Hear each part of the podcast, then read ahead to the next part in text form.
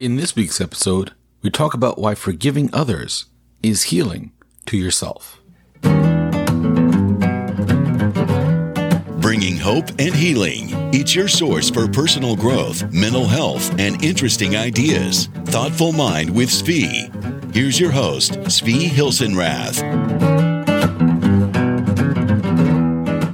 And welcome back to Thoughtful Mind with Svi. I'm your host, Svi Hilsenrath.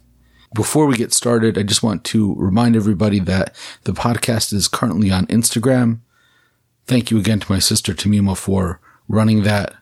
I recently had a WhatsApp chat conversation with a good friend of mine, Shim Frankel, who is a therapist here in Lakewood, uh, who deals primarily with people struggling with addiction. And we were talking about forgiveness.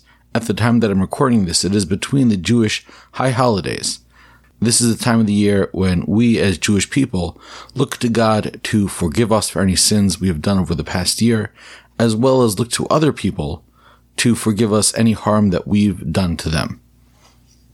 And I'd like to read you today some of what we wrote back and forth, as well as some other thoughts I've had since then. My friend Shim asked, why forgiveness? Why do we need to do forgiveness? What is forgiveness? What's this whole thing about? And here are my thoughts. I think that forgiveness is acknowledging that the other person has wronged you, but it's embracing their imperfect humanity and letting go of both the pain they caused you and, more importantly, the pain you cause yourself and the pain you cause them. Forgiveness is not about forgetting or pretending nothing happened. That would be denial. Forgiveness is tapping into the intrinsically imperfect nature of humanity and embracing that. Forgiveness is not about letting the other quote unquote get away with something.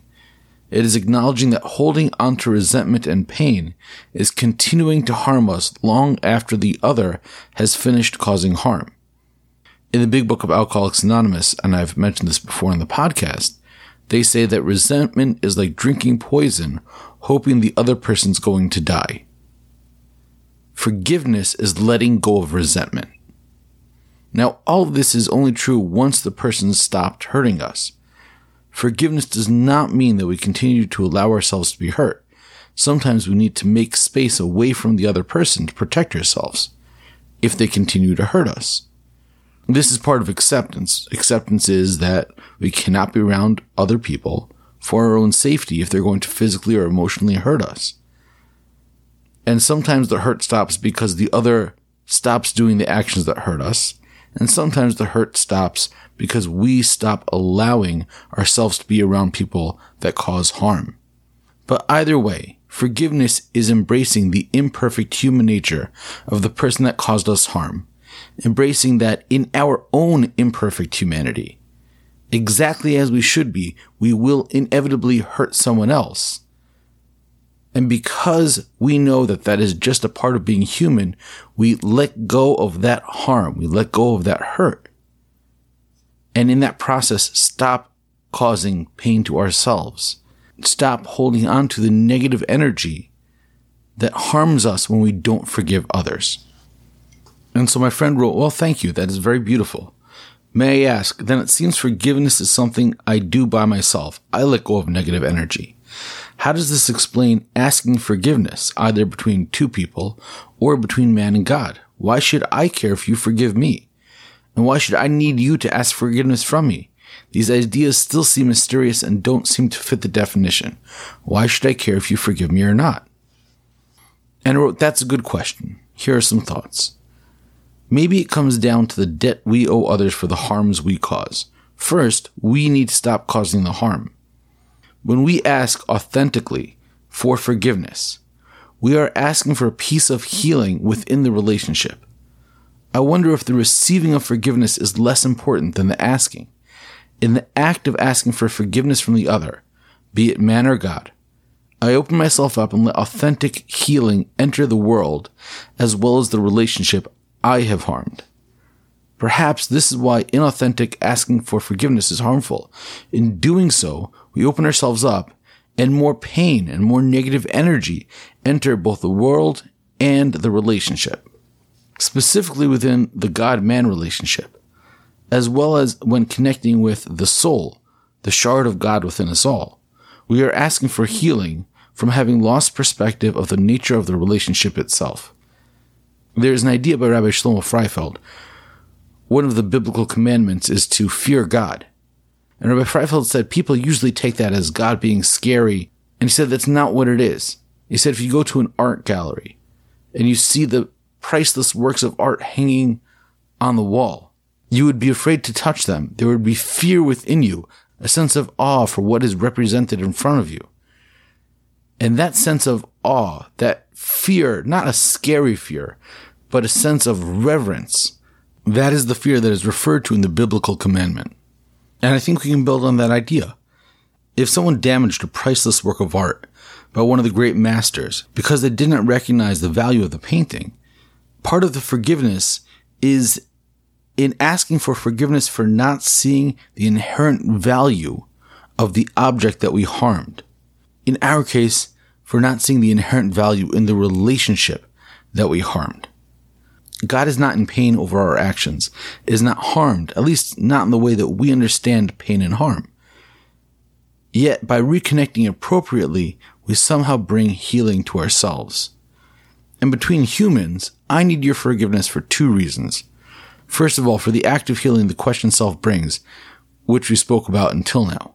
And secondly, when I bring harm to the world and don't address that harm, it creates dissonance within me. Connecting with the other, whether that's God or whether that's man, heals that dissonance, but only if it's coming from a place of true empathy and healthy regret.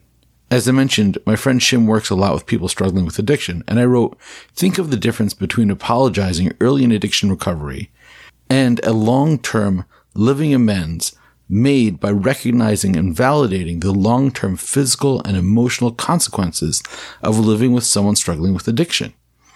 There's a tremendous amount of difference between a person that apologizes soon after causing the harm. That's not apology. That's trying to dump guilt. That's trying to feel better about oneself and therefore trying to share the guilt, share the pain with the person we caused by apologizing. Not sharing in a healthy way, but by dumping those negative feelings on the other person, causing more harm. But an apology made after years of sober living, years of trying to rectify the damage made, that carries a different weight. And it's not just the words of apology. It is the actions of apology. It's the actions that in themselves are a question for forgiveness. So authentic forgiveness serves two distinct separate roles of healing. One for the one causing the harm, one for the one receiving.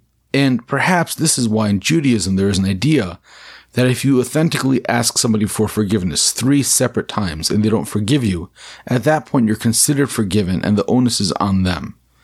In holding on to the pain, the person is now causing harm themselves, both to you and more importantly to themselves. But you have done your piece. You have asked the question. You have gone through the process of arriving at a place where authentic forgiveness can be asked for and can be received. And that is in and itself the point.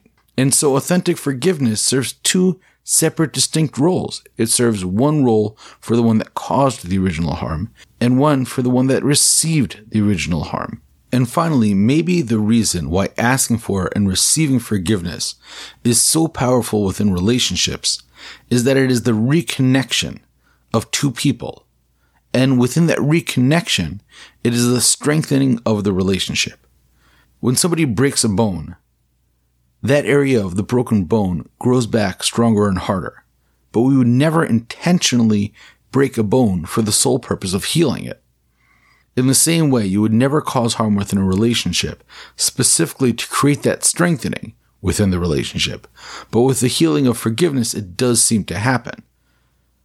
First of all, when you create harm within a relationship, there is no guarantee that there will be healing. And second of all, once you start to cause that harm, it can be very hard to stop. But if it does happen, and inevitably in any relationship, there will be some level of harm that each person causes the other because again, we are imperfect human beings. With the reconnection, there does seem to be a strengthening.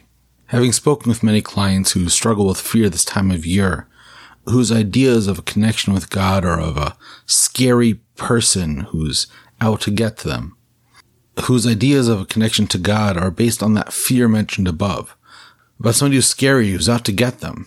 This is entirely fear based. Unlike the awe based relationship that we spoke about from Rabbi Freifeld before, perhaps there's another way.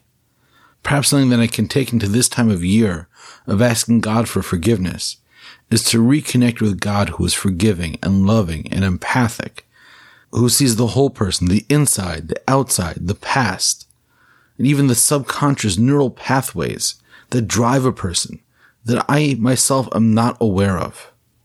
Brene Brown, a, a social worker, speaks about the difference between guilt and shame. Guilt being I have done something wrong, shame being I am wrong. I am wrong as a person guilt can be a great driver of looking to change our ways. Shame can be a great driver of shutting people down.